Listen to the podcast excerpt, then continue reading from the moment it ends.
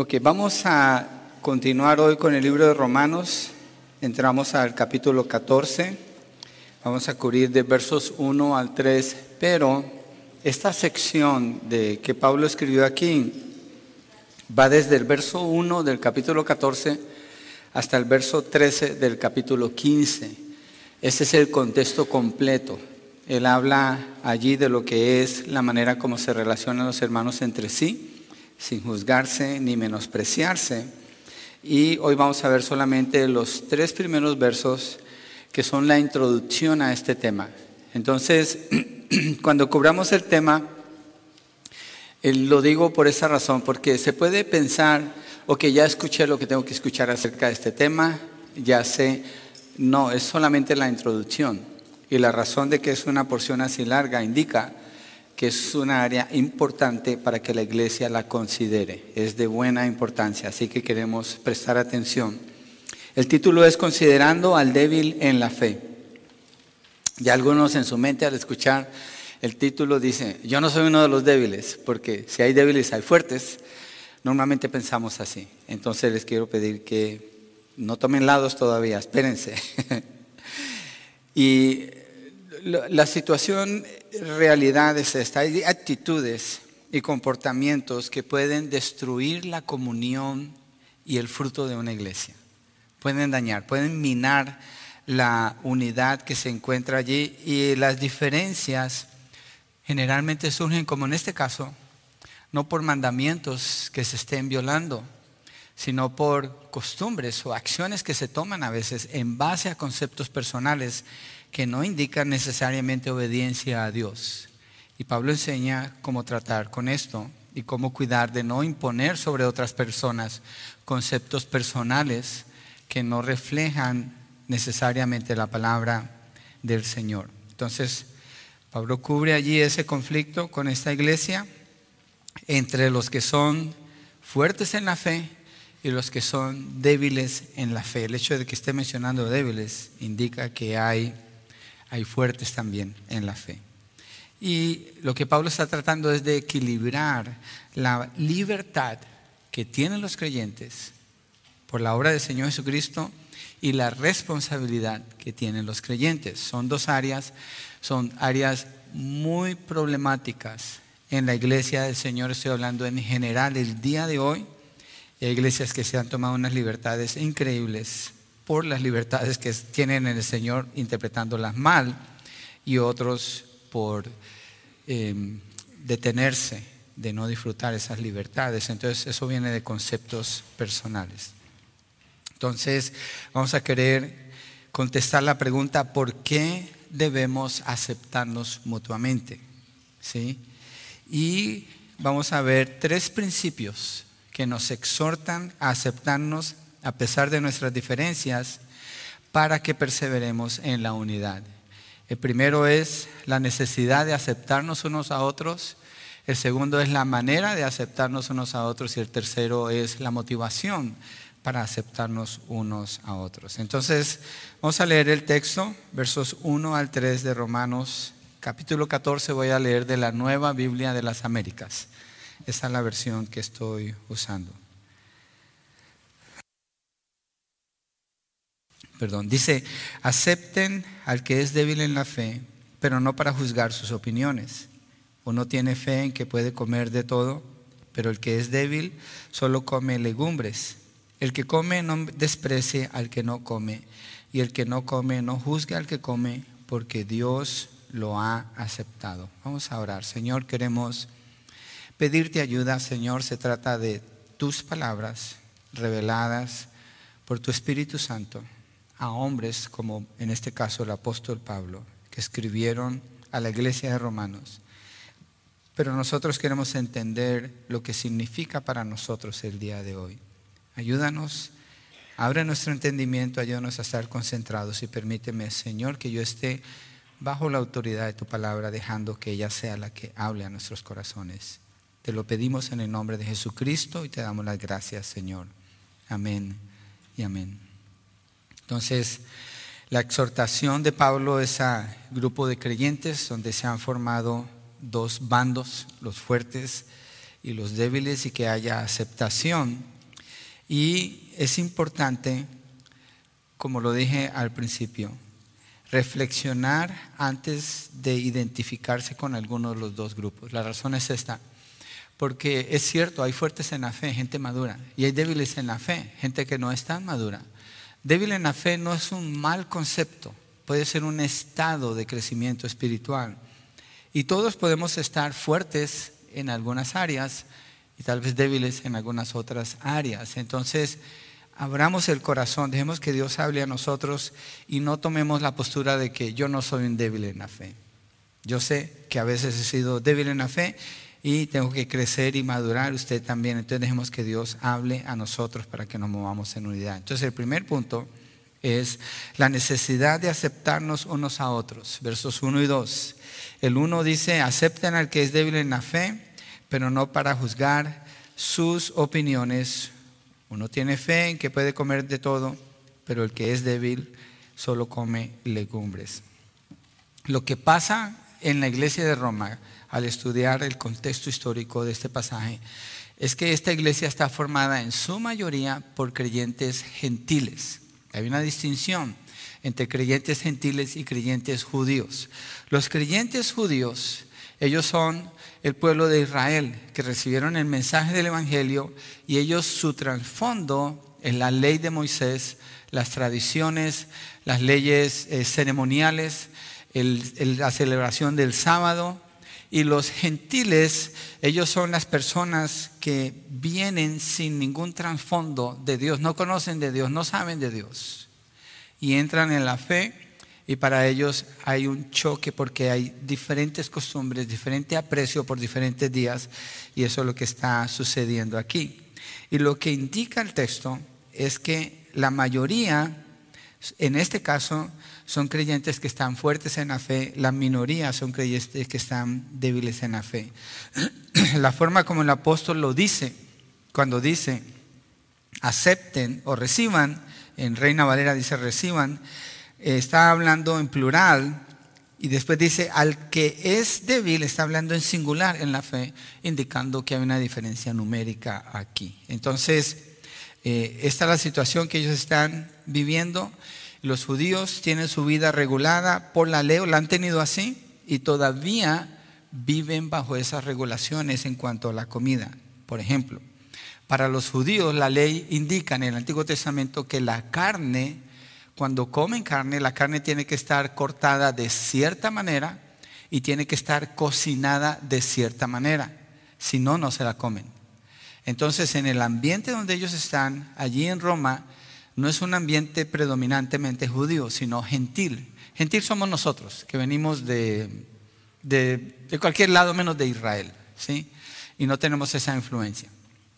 Entonces, los judíos cuando ven que la carne que venden en el mercado, resulta que la han usado, son animales que han matado como sacrificios en templos paganos a los dioses paganos, y después la llevan al mercado para venderla, esa carne es más barata, los gentiles compran esa carne y se la comen.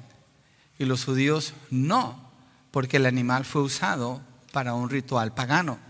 Pablo habla de eso en 1 Corintios 8. Él dice, los, ídolos no son nada. Es decir, si algo fuera así hoy, usted cómasela. Eh, o sea, la, la palabra de Dios no restringe al creyente en cuanto a estas cosas, pero el judío se siente restringido porque tiene esas leyes que ellos obedecían antes. Entonces se está formando una división entre ellos. Guardar el sábado para ellos es importante, para los gentiles no, el sábado es otro día.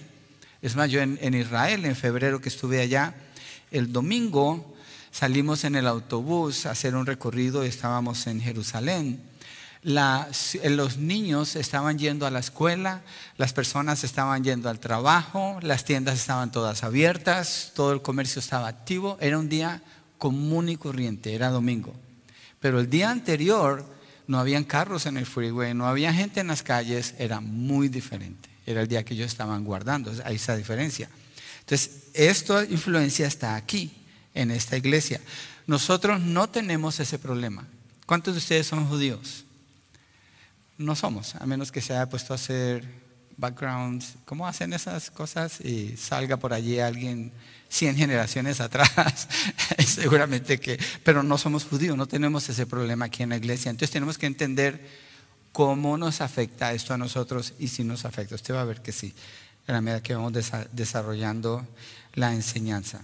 Entonces, ah, ellos tienen el problema con la conexión, la ley de Moisés, que no es mala en sí, pero están siguiendo patrones que no representan su fe en el Señor ahora, por eso son llamados débiles en la fe. Seguramente están conociendo los principios, las enseñanzas de los apóstoles, que son las que han conocido los gentiles. ¿Sí? Algunos de nosotros, por ejemplo, venimos de trasfondo pentecostal y tenemos problemas con algunas cosas del pentecostalismo. Otros han llegado aquí y han sido salvos en esta iglesia, entonces no tienen ese trasfondo, no tienen que lidiar con eso. Eso arma una diferencia entre nosotros. Por ejemplo, eh, la iglesia pentecostal toma mucho tiempo en el mes de octubre, yo no sé si todas, pero en general lo que he sabido, para demonizar la fiesta de Halloween. Yo no promuevo el Halloween, pero lo que estoy diciendo es que se le llama demonio a cada cosa que se hace, cuando no necesariamente sea así. Y el que es pentecostal trae esa influencia. Y en una iglesia como esta va a encontrar choque con personas que no traen esa influencia. ¿Sí? Entonces, estas son las diferencias que se muestran aquí. Entonces, es como decir que los fuertes en la fe salían y veían todo de color azul. Y los débiles en la fe salían y veían todo de color verde porque unos se ponían lentes azules y los otros lentes verdes. Eso es todo. Son las mismas personas, pero están viendo las cosas desde una perspectiva completamente diferente por los lentes que están usando. Y Pablo está tratando de ayudarles a ellos a trabajar con esas diferencias. Entonces, ¿cuál es la orden de Pablo? Ahí se encuentra, el primer, la primera palabra es un verbo imperativo, es decir, es una orden. Y dice, acepten al que es débil en la fe. ¿sí? Acepten al que es débil en la fe. Aceptar se refiere a recibir, acoger, dar la bienvenida, abrazar, inclusive incluye el contexto del hospedaje, es decir, traer a esa persona y hospedarla. Cuando Pablo dice acepten, no está diciendo, ah, pues ni modo, ahí están, sino hagan algo proactivo por esa persona para recibirla en sus vidas. ¿sí? Se está refiriendo a una acción específica hacia estos hermanos. Y quiero que miremos en Mateo 10, 40. Mateo 10, verso 40, lo que el Señor Jesucristo dice en cuanto a recibir o aceptar, depende de la versión que usted esté usando, pero el, el sentido de la palabra es ese mismo. Leamos del 40 al 42 en Mateo 10. Dice, el que los recibe a ustedes, me recibe a mí. El que me recibe a mí, recibe al que me envió. El que recibe a un profeta como profeta, recibirá recompensa de profeta. Y el que recibe a un justo como justo, recibirá recompensa de justo. Y cualquiera que como discípulo dé a beber, aunque solo sea un vaso de agua fría, a uno de estos pequeños, en verdad les digo que no perderá su recompensa. Las palabras del Señor aquí indican que es muy importante el trato que se le da a alguien que sigue al Señor Jesucristo. Eso es lo que Pablo le está enseñando a los romanos. Acepten al débil en la fe. De hecho, ya hay un label, ya hay una, un nombre sobre ellos, débiles en la fe. Y el Señor Jesucristo ha hablado de eso en cuanto a recibir al hermano en la fe. Débil en la fe no quiere decir que esta persona está dudando de su salvación. No es eso el problema que está tratando Pablo aquí. No quiere decir que es una persona infiel al Señor, tampoco. No es eso lo que está tratando Pablo aquí. Ni tampoco quiere decir que sea una persona inmoral. No es ese el problema. A lo que se refiere es que su manera de vivir es una manera limitada.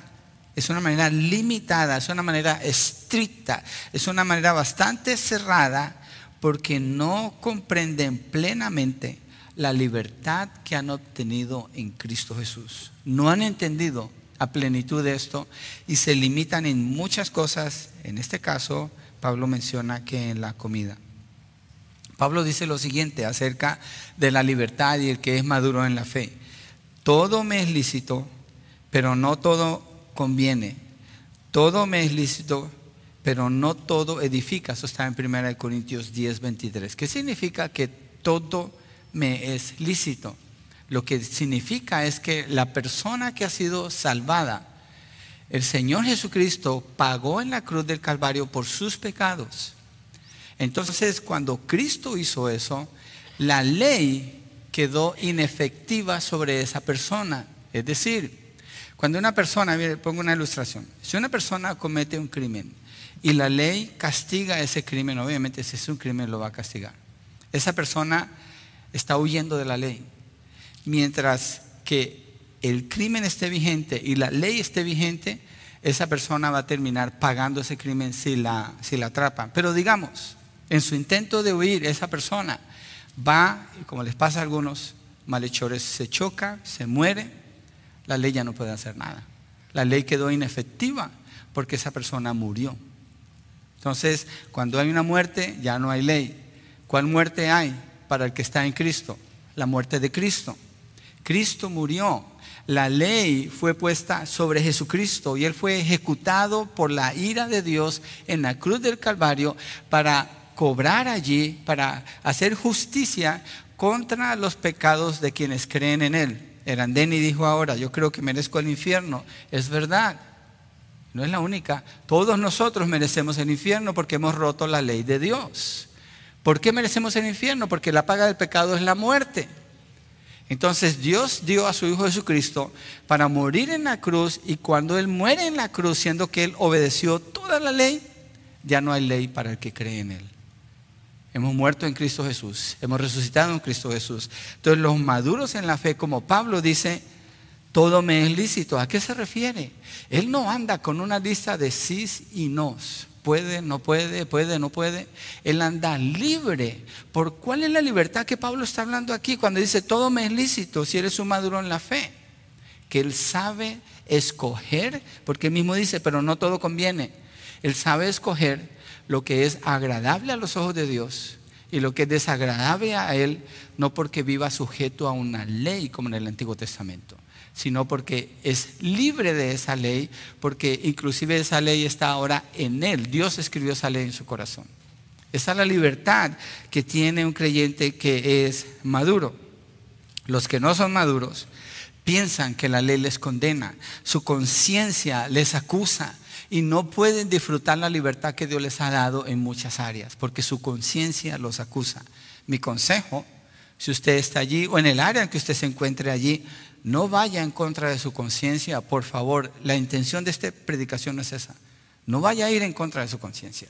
Si su conciencia le acusa, no lo haga, quédese allí, espérese hasta que Dios le ayude a pensar de una manera diferente. Y Pablo, cuando está diciéndole a los maduros en la fe, acepten al que es débil en la fe, está hablando de eso. Está hablando de eso. Que no vayan a poner un peso sobre la conciencia de los que se sienten acusados. ¿sí? Esa es la libertad que tienen en Cristo. No hay condenación para el creyente, el que es maduro, por eso tiene libertad de escoger y decidir qué es, edificante y qué no. Pero no es impedido por una ley, una lista de leyes que le limiten, no es así. Y lo opuesto es el pensamiento de los débiles en la fe. ¿sí? Ellos tendían en este contexto a ser estrictos y legalistas en su manera de vivir. Y yo creo que el pentecostalismo hace mucho de eso cuando demoniza muchas cosas y pone una carga sobre sus creyentes y sus seguidores que les impide disfrutar la libertad que ellos tienen. Yo recuerdo, por ejemplo, ya que mencioné Halloween, yo no estoy promoviendo esa fiesta, eso es algo cultural y se celebra de muchas maneras diferentes. Cada quien tiene que escoger qué hace con eso. Pero recuerdo que lo que nos enseñaron a nosotros, amarrando nuestra conciencia en la iglesia donde el Señor nos salvó, fue esto. Eso es de las tinieblas, es del infierno, es satánico. Si un niño se disfraza de Batman, es satánico. Si se disfraza de, de Spider-Man, es satánico. Eso nos enseñaron, nuevos creyentes. Y yo llegué a poner un letrero en la puerta de nuestro apartamento, no celebramos tinieblas sino la luz, creyendo que estaba testificando.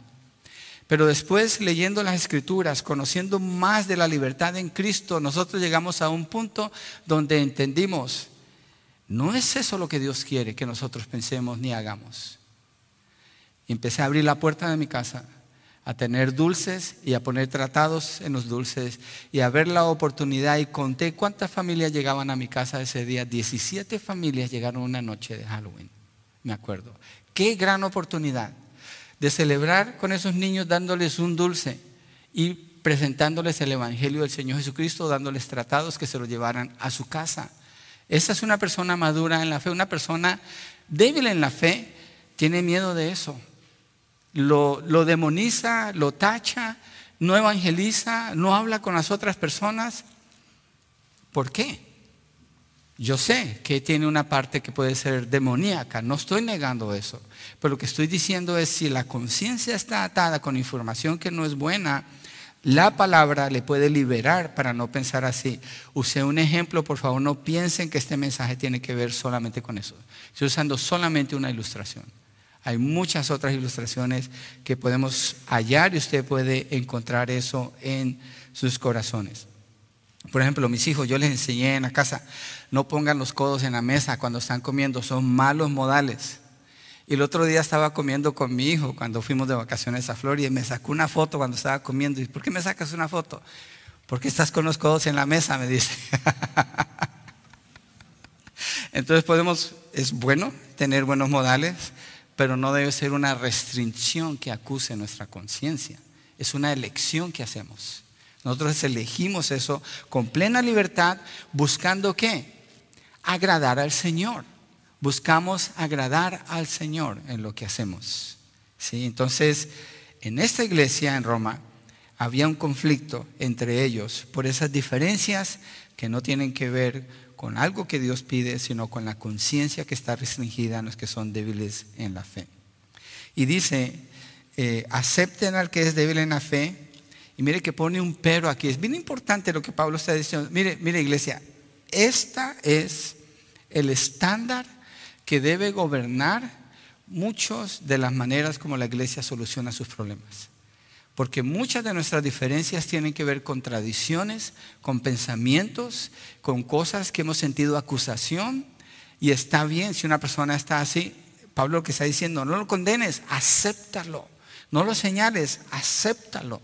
Y cuando lo aceptes, digamos que lo invita a su casa, no es para decirle, pero mira tú lo que haces y no deberías. No, él dice, pero no para juzgar sus opiniones. No lo aceptes para estarlo acusando, porque suficiente tiene con el cargo de conciencia que trae sobre él o sobre ella. Muestra más bien compasión, amor, bondad, aceptación, ¿sí? Con una limitación.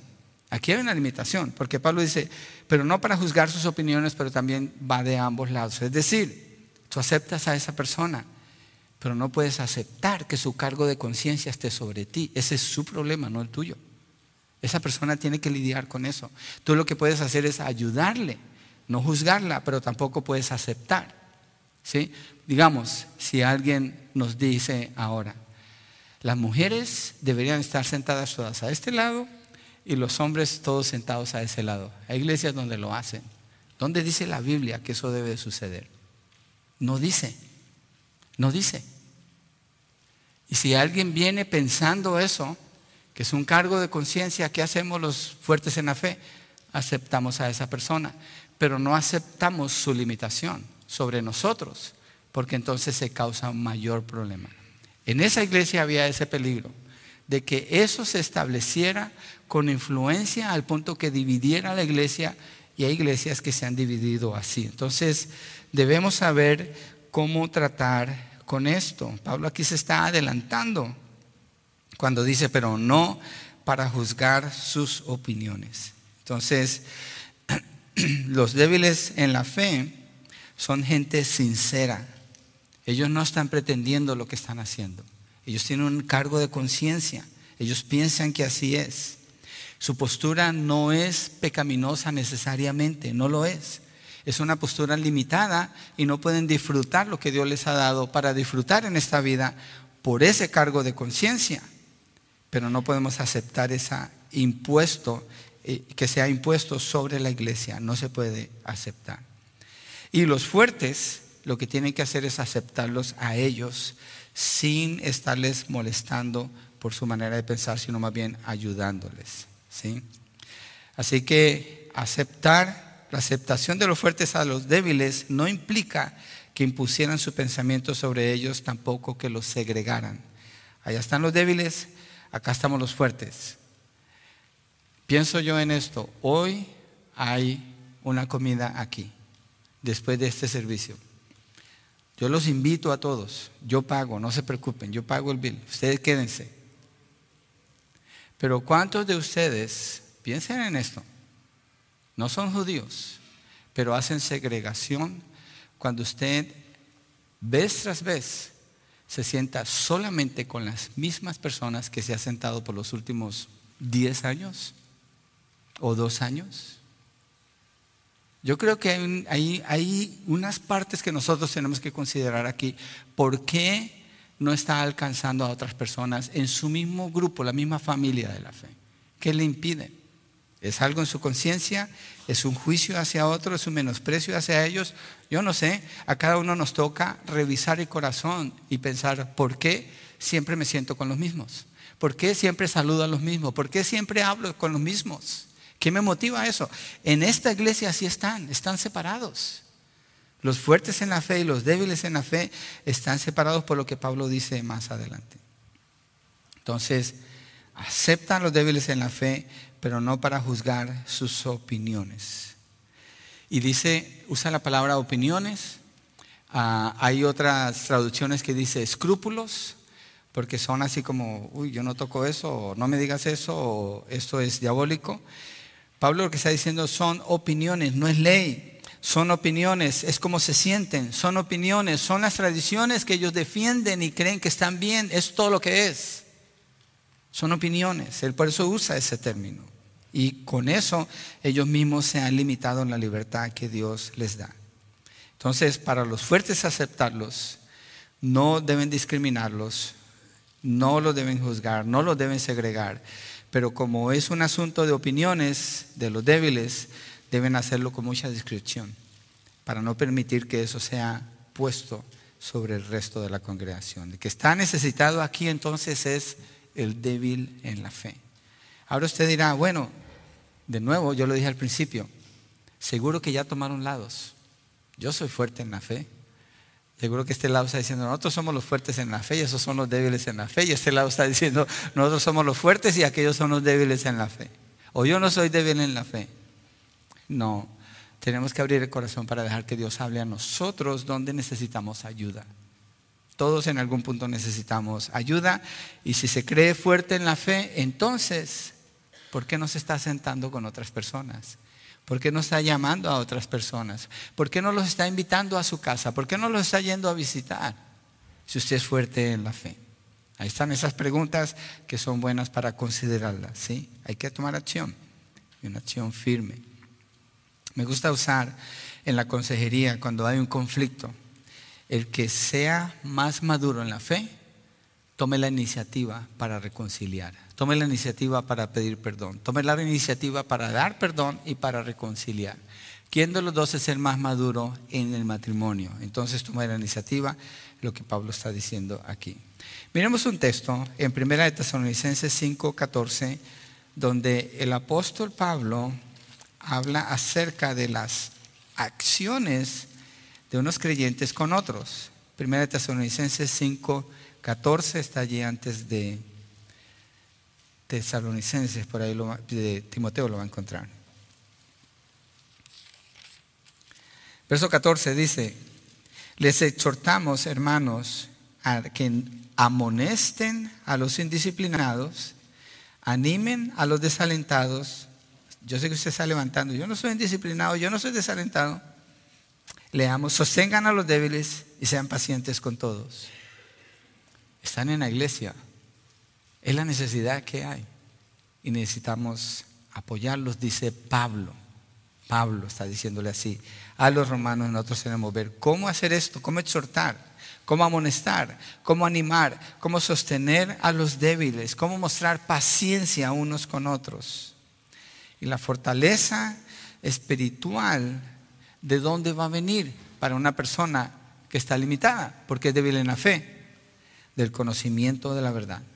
De allí va a venir la fortaleza espiritual. Entonces, eso demanda un cuidado a nivel de discipulado. Discipulado es enseñarle a una persona a obedecer al Señor. Con la mire, qué, qué interesante lo pienso lo que viene a nuestras mentes.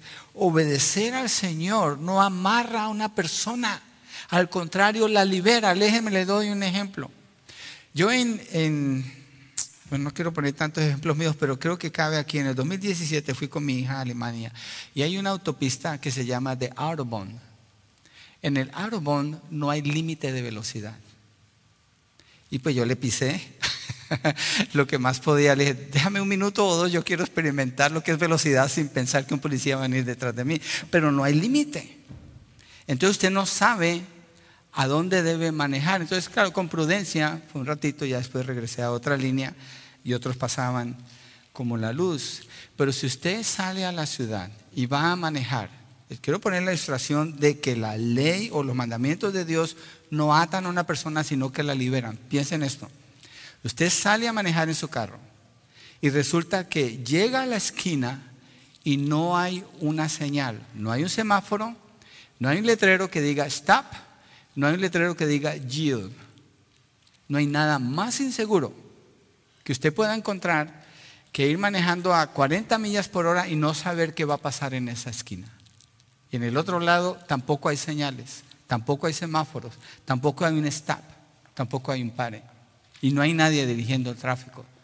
Usted puede estar manejando hacia la muerte cuando no hay algo que esté guiando su vida. Cuando la palabra dice que el creyente haya libertad en la madurez espiritual porque conoce más de los mandamientos de Dios, de la palabra del Señor, es porque sabe que con plena libertad puede escoger si es una zona de 50 millas, puede manejar a 40, puede manejar a 45, tiene la libertad o puede ir a 50. Y hay un sign, una señal, y para y sabe que eso le protege a él y le protege a los otros que están pasando por allí. En realidad significa protección y libertad.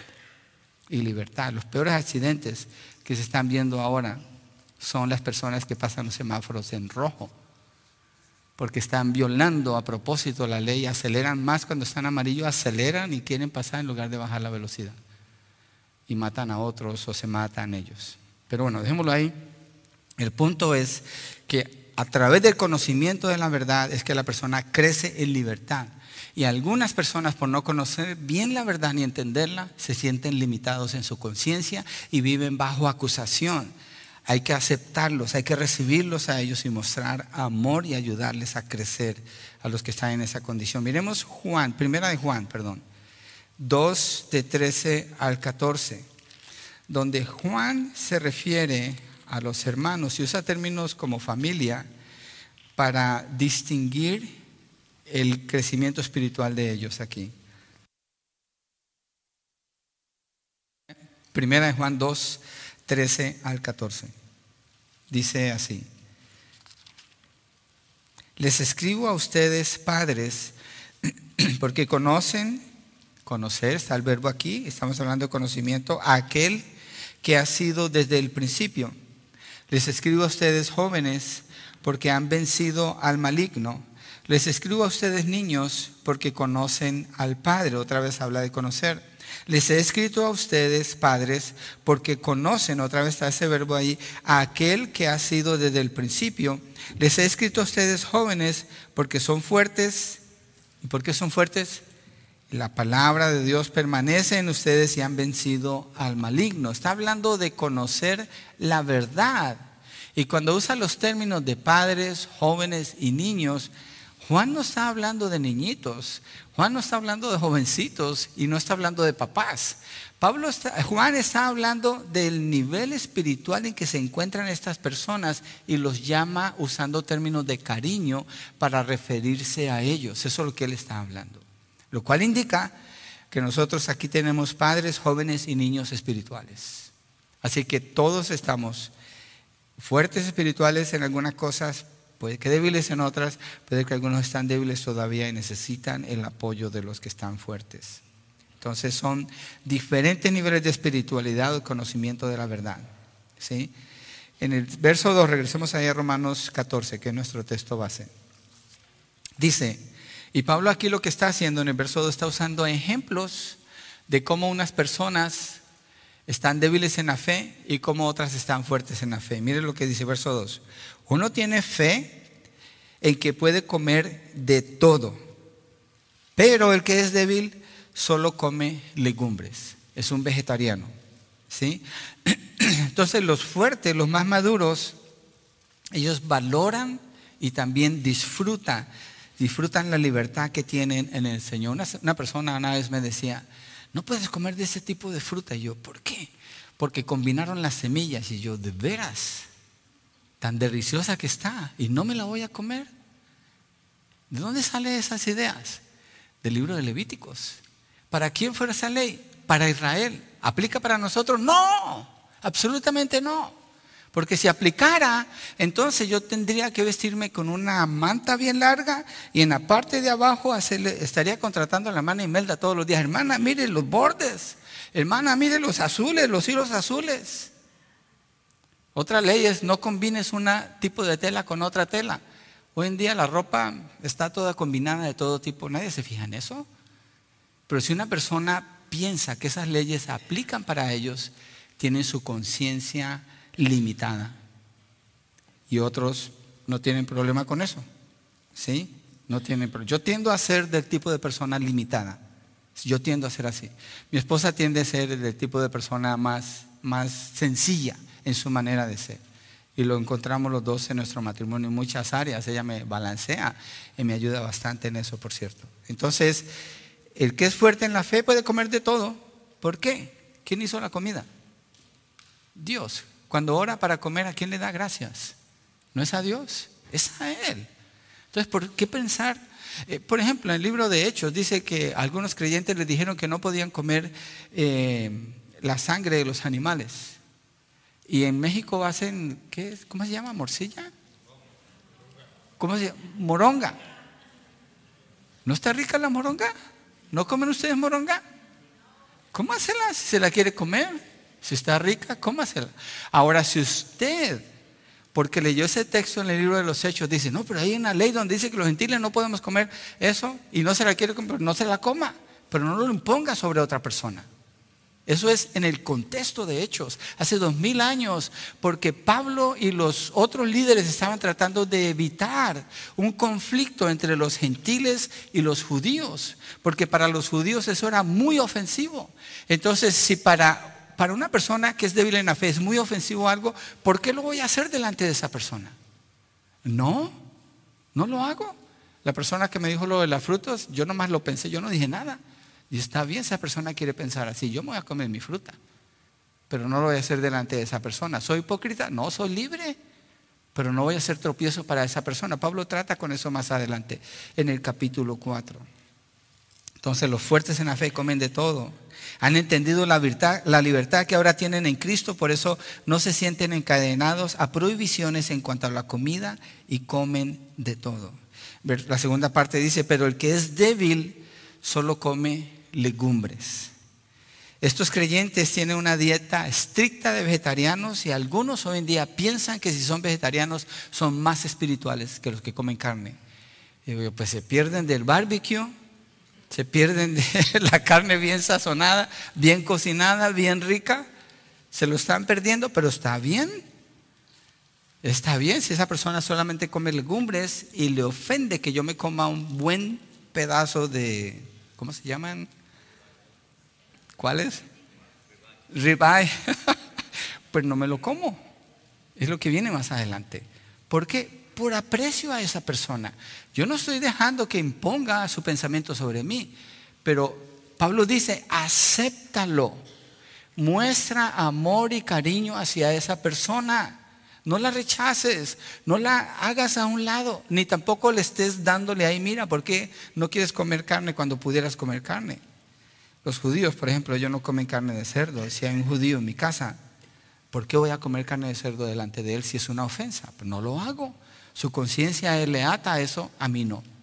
Yo me la como cuando está ahí, está bien rica. Entonces, ellos, los débiles en la fe, se sienten atados a la ley ceremonial, en este caso en, en Romanos, que indica que solamente podían cortar y cocinar la carne de cierta manera, por eso no comen carne porque lo consideran algo ofensivo al Señor. Entonces su conciencia es demasiado escrupulosa, es estricta, es demandante, es inflexible, por eso piensan así y actúan de esa manera. Y la fe de cada uno, fuerte o débil, va a afectar la manera como se comporta en relación con la comida, en este caso, y en especial en la carne. Hay creyentes que pueden pensar que por comer legumbres son más espirituales. No, hay iglesias donde han sacado el plan Daniel. Digo yo, uy, uy, uy, me quiero arrancar los pelos cuando veo lo que hacen con ese texto. Y lo hacen bien popular, es muy conocido. No tiene nada que ver con que nosotros hagamos eso. Era la convicción que tenía Daniel. Y Daniel, en ese sentido, pudiéramos decir, hoy era débil en la fe, pero no en ese entonces. Porque en ese entonces la ley sí demandaba que ellos comieran como él decidió comer allí. Y eso fue lo que él hizo para honrar a Dios. Y Dios lo usó aún con el rey de Babilonia, porque él fue fiel al Señor. Entonces es un asunto de conciencia. Una persona no es menos porque no coma carne y una persona no es más porque sea vegetariano, estoy diciendo lo mismo de dos formas. ¿sí? Hay que tener eh, paciencia, hay que aceptarlos. ¿sí? Déjeme le digo lo siguiente, mire, a Dios, y no estoy siendo grosero con lo que voy a decir, voy a ser escueto, escueto se dice, ¿cierto? Eh, ya, yo hablo mexicano también, mi esposa me ha enseñado, a Dios no le importa lo que usted come o lo que usted toma lo tiene sin cuidado. Esa es su decisión. Usted decide cuando va al supermercado qué es lo que compra para comer en su casa. Usted decide cuando va a ese restaurante y mira el menú y usted dice, yo quiero esto y esto y esto y le sirven su comida. Esa es su elección, esa es la libertad que usted tiene. A Dios no le importa eso. Dios no nos limita en lo que comemos o en lo que tomamos. Ahora, sea sabio, no le va a meter algo a su cuerpo que le vaya a dañar tampoco. O la glotonería, eso se ofende al Señor. Si vamos a hablar de comida, pero no es el tema aquí. A Dios no le importa lo que usted come. Así que no deje que nadie le juzgue por eso también y lo imponga sobre otra persona. Comer vegetariano no le da puntos a nadie delante de Dios. Como igual, hacer ayuno. Yo no niego, yo no estoy rechazando el ayuno. Por favor, si usted ayuna, ayune. Pero si usted ayuna, eso no le hace más espiritual que el que no ayuna. No. ¿Por qué? Dios no dice que eso hace a alguien espiritual. Le puede ayudar a usted personalmente, pero no lo imponga sobre otras personas. Ese es el asunto que Pablo está tratando aquí y es un asunto con el que las iglesias sufren mucho.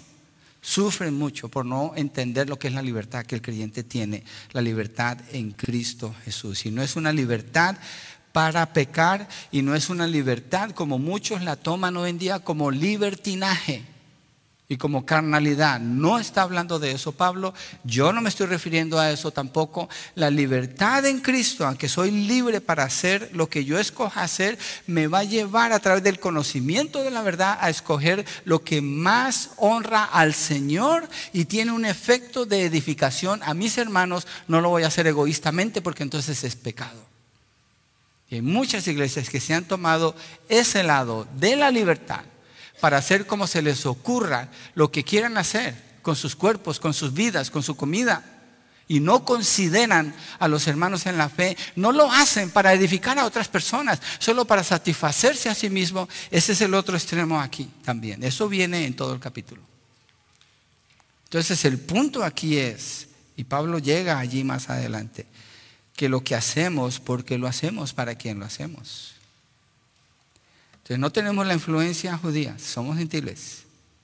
Pero hay influencia legalista sobre nosotros, hay influencia de libertinaje sobre nosotros también en algunas áreas y tenemos que revisar dónde está nuestro corazón.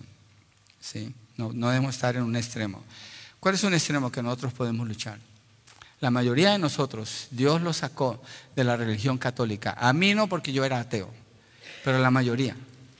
Y del catolicismo muchas personas, iglesias, pierden la bendición de poder tener la libertad de celebrar la Semana Santa por el significado que tiene. Y se abstienen. Semana Santa, no, esos católicos, eso es pecado. ¿Por qué? ¿Por qué? Han demonizado celebraciones que son preciosas para la iglesia del Señor y se pierden esa oportunidad. Christmas es un debate la Navidad. Jesús no nació en diciembre. Yo sé que no, de acuerdo a la evidencia histórica. Yo celebro Navidad en diciembre. ¿En qué manera puedo ofender al Señor si lo celebro? Ahora, ¿cómo lo celebro? Eso es lo que hace la distinción, eso es lo que hace la diferencia. Y Pablo habla de eso. Más adelante lo vamos a ver en más detalles. Entonces, a veces hay una reacción extrema ante algo que se considera no bíblico y se hace de una manera injusta y juzgan a los demás y ponen una carga en la conciencia que no deberíamos de llevar. Por ejemplo, voy a usar un término ahorita mismo. Credo, el creo, creo en Dios Padre. Dije nada más el comienzo de ese credo.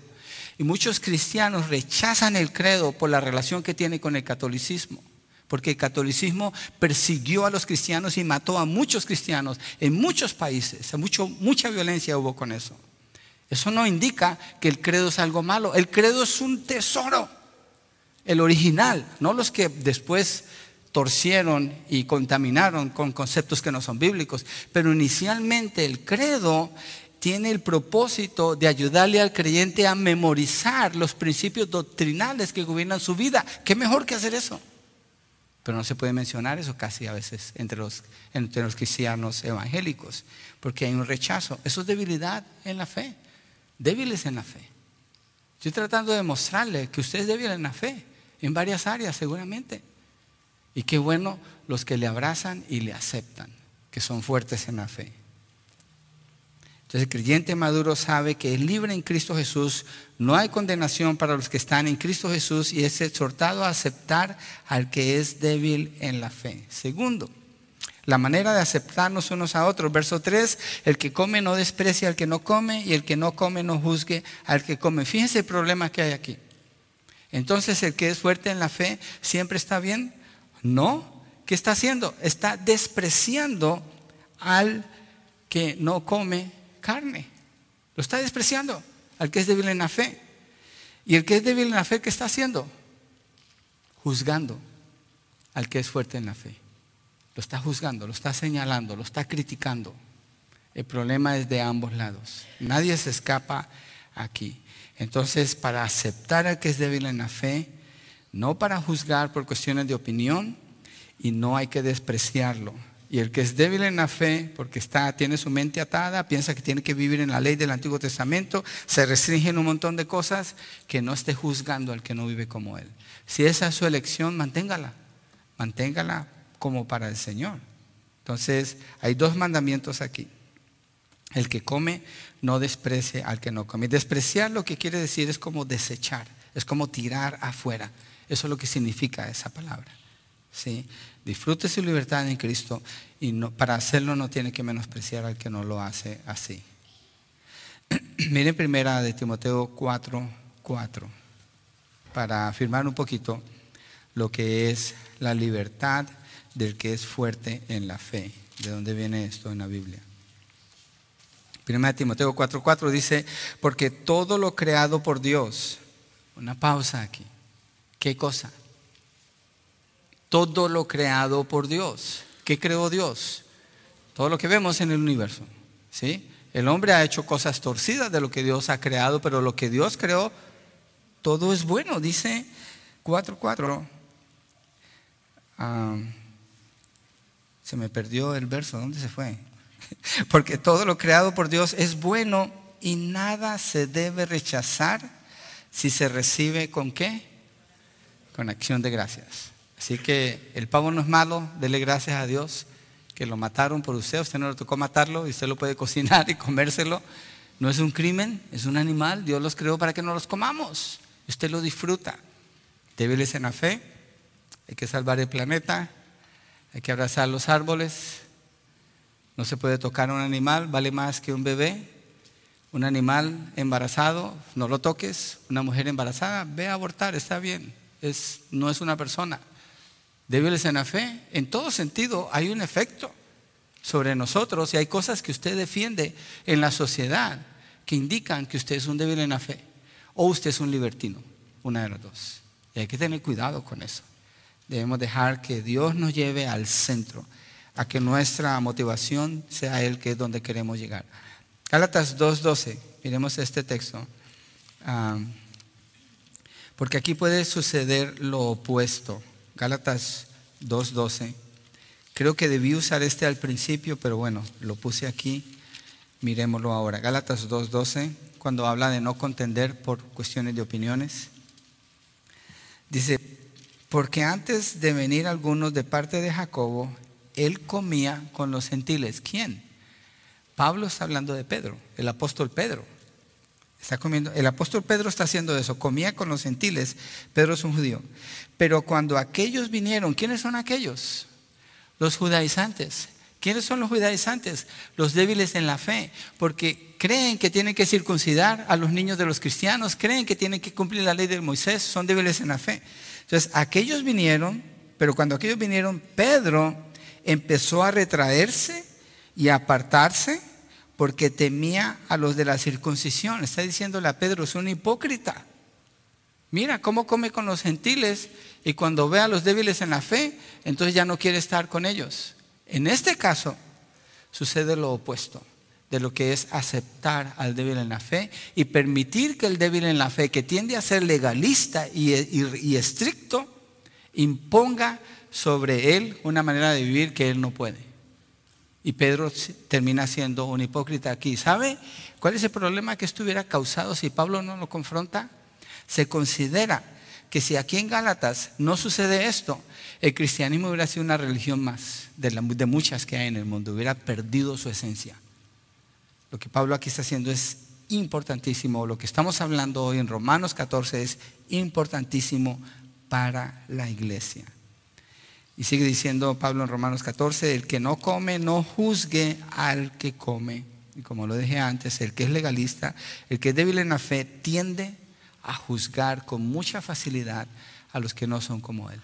Tiende a criticarlos, tiende a señalarlos y tiende a hablar de ellos. Tenga cuidado, no permitamos que eso suceda entre nosotros.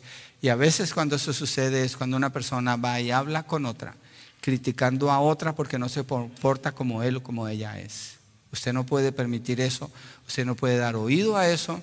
Si una persona se está quejando con usted de otra, usted tiene que decir, para, no puedo escucharte.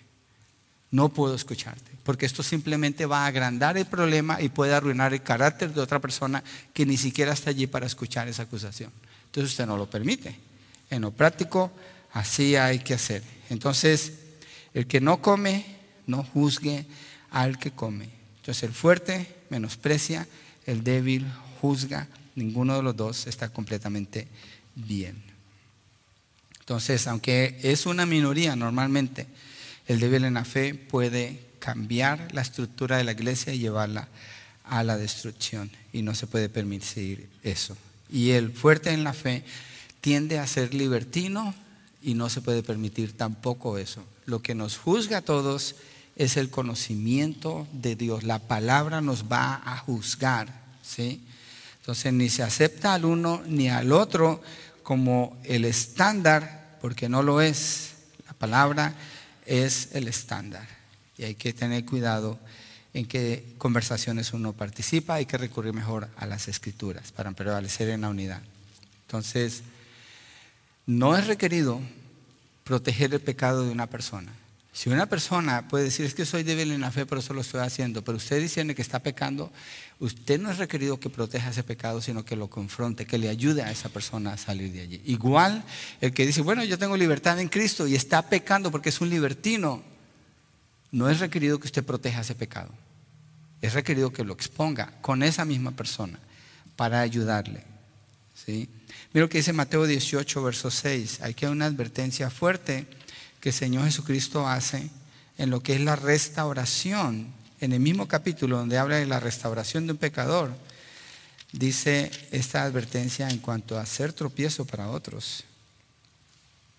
Pero el que haga pecar a uno de estos pequeñitos que creen en mí, mejor le sería que le colgaran al cuello una piedra de molino de las que mueve un asno y que se ahogara en lo profundo del mar. wow. Una persona con que hablé hace unas semanas atrás me decía, Dios es amor. Dios solamente es puro amor y nada más que amor. ¿Este es Dios el que está hablando aquí? ¿No? ¿Cierto? Jesucristo es Dios. Está diciendo, ojalá el que haga tropezar a uno de estos pequeños, está hablando de los creyentes, se le pusiera una, una rueda de ¿Sabe cuánto pesa una rueda de molino?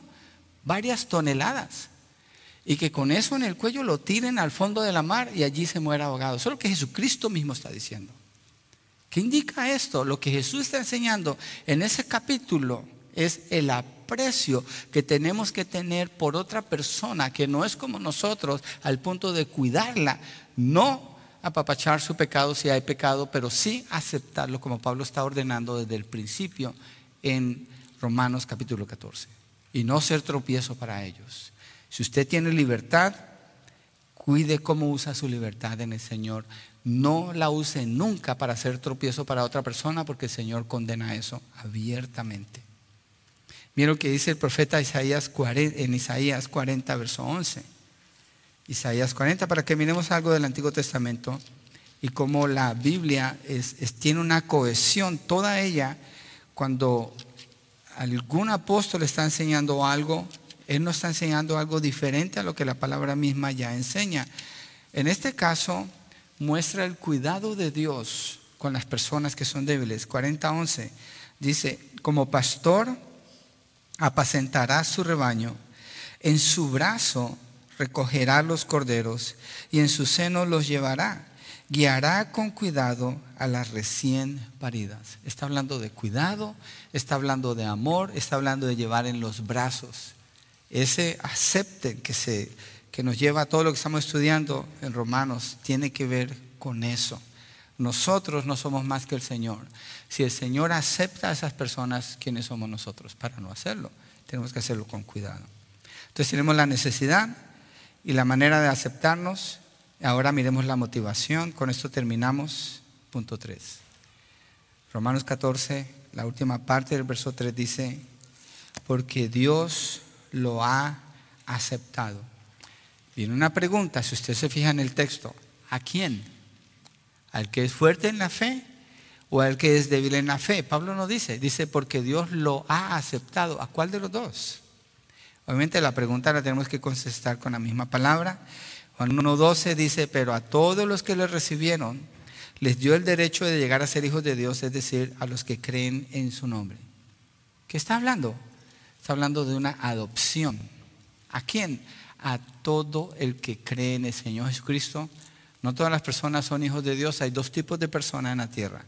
Los que son hijos de Dios y los que no son hijos de Dios. Y en este caso dice, los que son hijos de Dios. Y en la iglesia de Roma están los que son fuertes en la fe, son hijos de Dios. Los que son débiles en la fe son hijos de Dios. Los que comen carne son hijos de Dios los que comen vegetales solamente son hijos de Dios. Entonces, cuando él dice eso, dice, porque Dios lo ha aceptado, está hablando que de parte de Dios no hay condenación para ninguno de los dos. Mira Hechos 10, 34 al 44, ya estamos en la parte final. Hechos 10, 34 al 44. Yo sé que ustedes quieren comer y ahora vamos a ver quiénes comen carne y quiénes comen vegetal. No, no vamos a ponernos a fijarnos en eso. Hechos 10:34 dice, entonces Pedro tomó la palabra y dijo, ciertamente ahora entiendo que Dios no hace acepción de personas. ¿Qué es lo que Dios no hace? Acepción de personas. Dios no está haciendo una distinción aquí. Verso 44 de Hechos 10.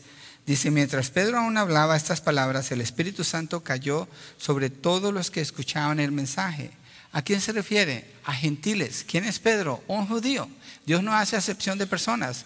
Capítulo 15 de Hechos. Mira lo que dice en el verso 8.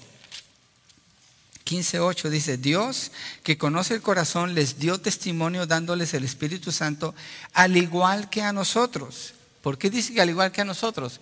A los judíos les dio el Espíritu Santo. A los gentiles les dio el Espíritu Santo. ¿Qué comen los gentiles? comen puerco, vienen de adorar a dioses paganos, no guardan el sábado, comen carne que ha sido sacrificada a ídolos y Dios los está salvando. Y Dios le está dando su Espíritu Santo. No hace ninguna distinción. No hace ninguna distinción. Obviamente ya no son idólatras. Verso 9. Y ninguna distinción hizo entre nosotros y ellos, purificando por la fe sus corazones. ¿Se purificaron por lo que comían o no comían? No. ¿Se purificaron por guardar el sábado o no? No. ¿Se purificaron por estar restringidos en sus mentes y ser estrictos y restringidos? No. Nada de eso les dio ningún valor como personas delante de Dios, como hijos de Dios. No tiene nada que ver. Dios no hace distinción de personas, Dios los está aceptando a todos los que creen en Él. Mire ahí mismo Romanos 14, versos 8 al 12, lo que Pablo está diciendo aquí, porque la razón que lo quiero mostrar es esto.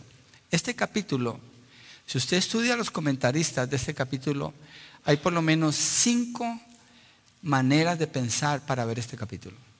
Mi convicción es esta, es una nada más. No son cinco, es una nada más. Y aquí está la razón por la cual yo sé que Pablo está hablando de judíos y gentiles. Mire lo que dice en el verso 8. Pues les digo que Cristo se hizo servidor de la circuncisión para demostrar la verdad de Dios, para confirmar las promesas dadas a los padres. ¿Quiénes son los padres?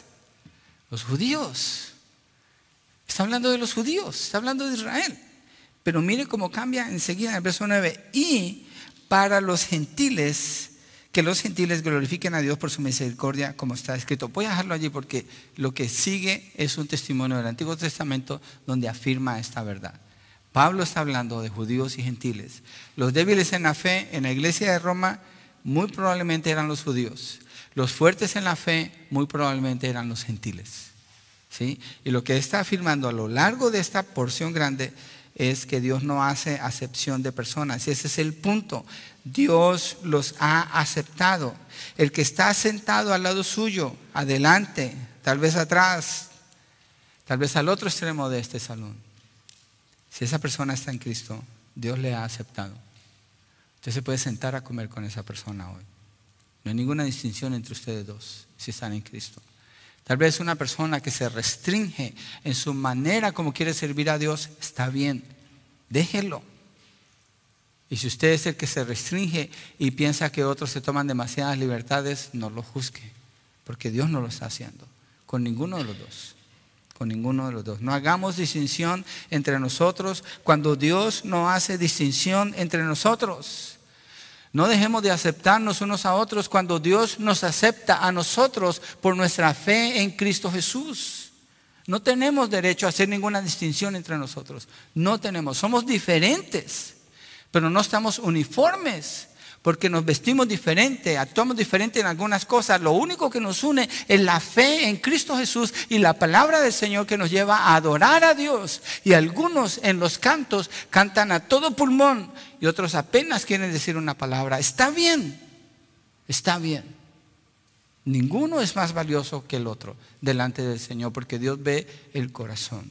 Él no está haciendo distinciones. Nosotros no podemos hacer distinciones entre nosotros, no lo podemos permitir. Entonces el que es fuerte en la fe, esfuércese por aceptar al que es débil y no le esté poniendo labels a nadie, por favor. No es bueno tampoco. No es bueno. Más adelante Pablo habla de eso en este capítulo. Le queda más entonces al que es maduro que tome la iniciativa. Hoy vamos a ver a los maduros seguramente. El que es débil, guarde su corazón, no juzgue. No a su hermano. Cuídese de no formar división en el cuerpo de Cristo, porque en ese lado se tiende a hacer eso. ¿Por qué? La motivación. El Señor le ha aceptado. Por eso debe y puede hacerlo. Si es un hijo de Dios, si es una hija de Dios, Dios ha aceptado a esa persona. Dios la tiene en sus promesas, en su protección, en su regazo, guardándole, protegiéndole. Así debe verse uno a otro aquí. Entonces, tenemos la necesidad de aceptarnos unos a otros, tenemos la manera de cómo aceptarnos unos a otros y tenemos la motivación de cómo aceptarnos unos a otros. Creo que estamos mejor equipados ahora para esto. Vamos a orar, ¿por qué no nos ponemos de pie y le damos gracias al Señor? De una vez al final quiero orar por los alimentos y lo que vamos a hacer con la ayuda de todo lo podemos hacer rápido. Queremos poner las mesas, eh, las sillas se pueden hacer a un lado, metemos las mesas redondas y ponemos las sillas alrededor, hacemos el setup aquí para comer. Sí. Padre, gracias por tu palabra. Gracias por la situación que se surgió en Roma y demandó que Pablo escribiera esto, Señor, y ahora nos está beneficiando a nosotros. Nos encontramos con esa realidad. No necesitamos ser judíos para ser débiles en la fe. Simplemente tener conceptos que todavía no hemos sido liberados de ellos y el conocimiento de la verdad nos puede llevar allí. Y los que son maduros, que muestren la iniciativa, mostrando amor, compasión, cariño, hospitalidad y no menospreciando al que es débil en la fe y el que es débil en la fe no juzgando al que es eh, más fuerte en su caminar con el Señor. Porque tú lo has aceptado, Señor. Y quiero orar, Señor, por quienes están aquí y no encajan en esa frase, que haya sido aceptado, porque no está en Cristo, porque no conoce la salvación, porque no tiene seguridad de la vida eterna, porque sus pecados no han sido perdonados, porque si murieran hoy irían al infierno. Es más, no saben a dónde van a ir. Señor, yo ruego por su salvación. Yo ruego por la fe para creer que en Cristo Jesús está el sacrificio suficiente y perfecto para darles el perdón de sus pecados y la vida eterna y ser aceptados por Dios. Y ruego, Señor, por quienes estamos en la fe que seamos fieles en compartir el Evangelio y fieles en guardarnos para no hacer distinción entre nosotros y seguirnos moviendo en unidad, como tú nos llamas en Cristo Jesús.